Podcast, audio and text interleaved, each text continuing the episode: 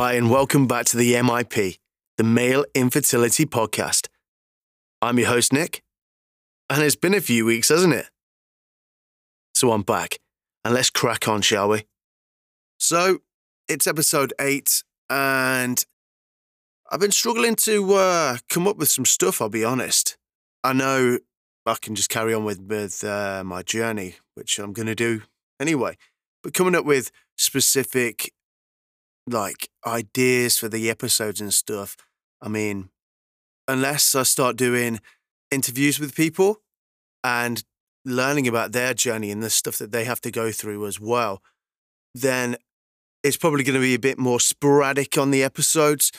But I do hope you stick with me anyway because hopefully people find uh, support in with what I do and everything else. So I just want to say thanks and I hope that you enjoy this episode. I don't think it's going to be too long, but uh, I'm going to crack on anyway. So, since the last time we spoke, we have started at the IVF section of our journey.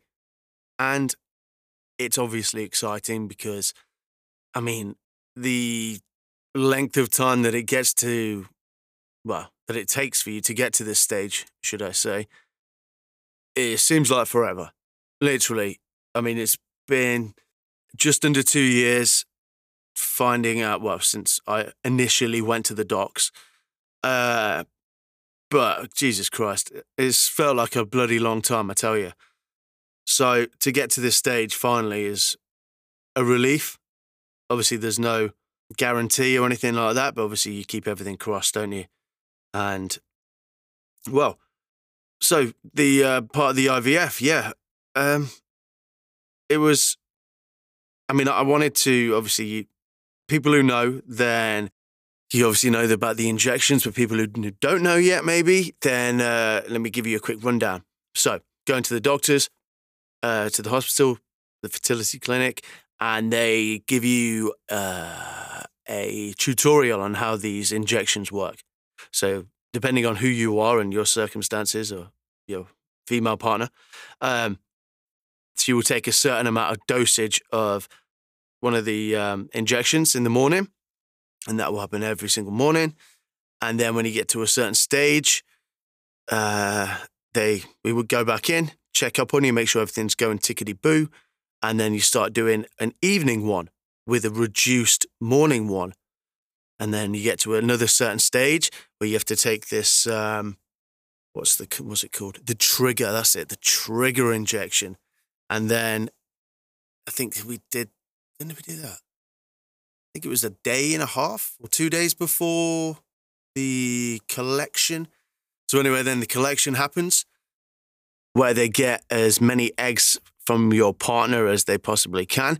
Obviously, the more the better, because uh, if it doesn't work the first time, then obviously you want them to be frozen, and then you can do have future cycles if if if you need be.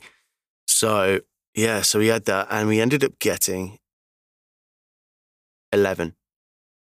We got eleven eggs. Um, I mean, um, I, I don't know if that's sensational, but the uh, the nurse said it was good it was good, so uh, I'll take that. Uh, obviously, you want as many as you can. Uh, and then, to be fair, we um, the bit where they obviously put it, put the egg and the sperm together, and then it goes into the freezer, and they see how many take. So after that, we ended up with three good eggs, and they put two back into her, and one is in the freezer, waiting to see if we need it or not. Uh, like I say, I, am not gonna, I'm not gonna give a timeline or or anything because, uh, well, I don't want to just yet. But anyway, um, so we're waiting to find out what the crack is, and hopefully everything will be okay. So that'll do for the update for now. Anyway, um, I don't want to go any further, but um, for all those people out there who are obviously going through IVF at this stage, uh, or have gone through it over the past month or so, then I wish you the very best. And the people who aren't there yet, then I just hope that when you do get to this stage that everything goes okay and know that I don't know you, but know that I am supporting you and I have my fingers crossed for everyone from my little booth in Leicester. So there's people out there who, who really care and whether you know it or not. So hopefully that helps. Now, I want to move on to something else now, which is um, is a bit interesting because there is the comedian called Rhod Gilbert. Uh, you've probably seen it all over, plastered all over Instagram, pictures and so on, where he's uh, he's talking about male infertility. And to be fair, as a man who talks about male infertility, good. I'm glad there's somebody else out there who's uh, who's uh, taking the charge, you could say. So I just want to give a shout out to that. So I've got uh, two websites where it's uh, it goes to this stuff that uh, you can look at maybe and have a look. So you've got himfertility.com, which is uh, also hosted by a company called Fresh Water. So maybe uh, maybe check those out and have a look and see what's happening. You know what I mean? There's so many different ways of male infertility, and obviously mine is just one. So to read about something that's probably a bit more broader than what I talk about, because I don't personally know about the ins and outs of it, then this could help so many people. And uh, I tip my hat to you, sir, and the company behind it as well. So that's fantastic. Um, I have had some people reaching out to me on Instagram, and thank you.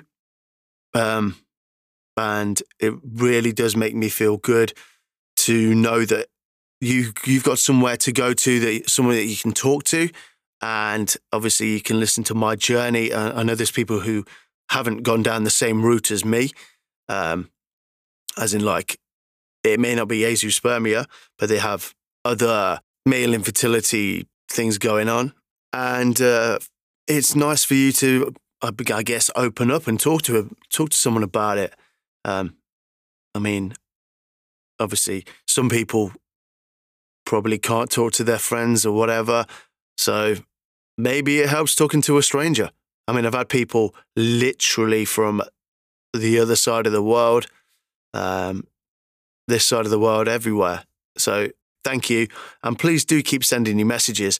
And if you've got any ideas about what things you want me to talk about in the podcast, then also send me a message, say, hey, Nick, you fancy talking about this on your podcast? Then I'll do it. I mean, I'll probably, I am actually thinking about doing one talking about adoption as well. So that one could be quite interesting. But I am also looking into getting people on here to talk about their journeys and their situations. So, yeah, hopefully, hopefully we can give you um, a broader view of the male infertility world, not just mine, not, not just my view. So hopefully that will help. Now, some of you guys know that I do audiobooks. Uh, some of you may not, as well as being a chef. So I don't know if you wanted just to uh, help out the podcast, maybe, then check me out on Audible. You, if you wanted to, anyway. Maybe not, maybe. So uh, yeah, I do. I do narration of audiobooks as well as other voiceovers, but uh, audiobooks is kind of my thing. So um, if you do want to check them out, then I've got a few favorites for you. I've got The Pursuit of Leviathan, written by C.D. Baker, an American American guy. Fantastic story about uh, a uh, English gent being taken by uh, Turkish pirates and then uh, sold into slavery. Sounds a bit dark, I know, but it is absolutely fantastic. Epic, I think the word is.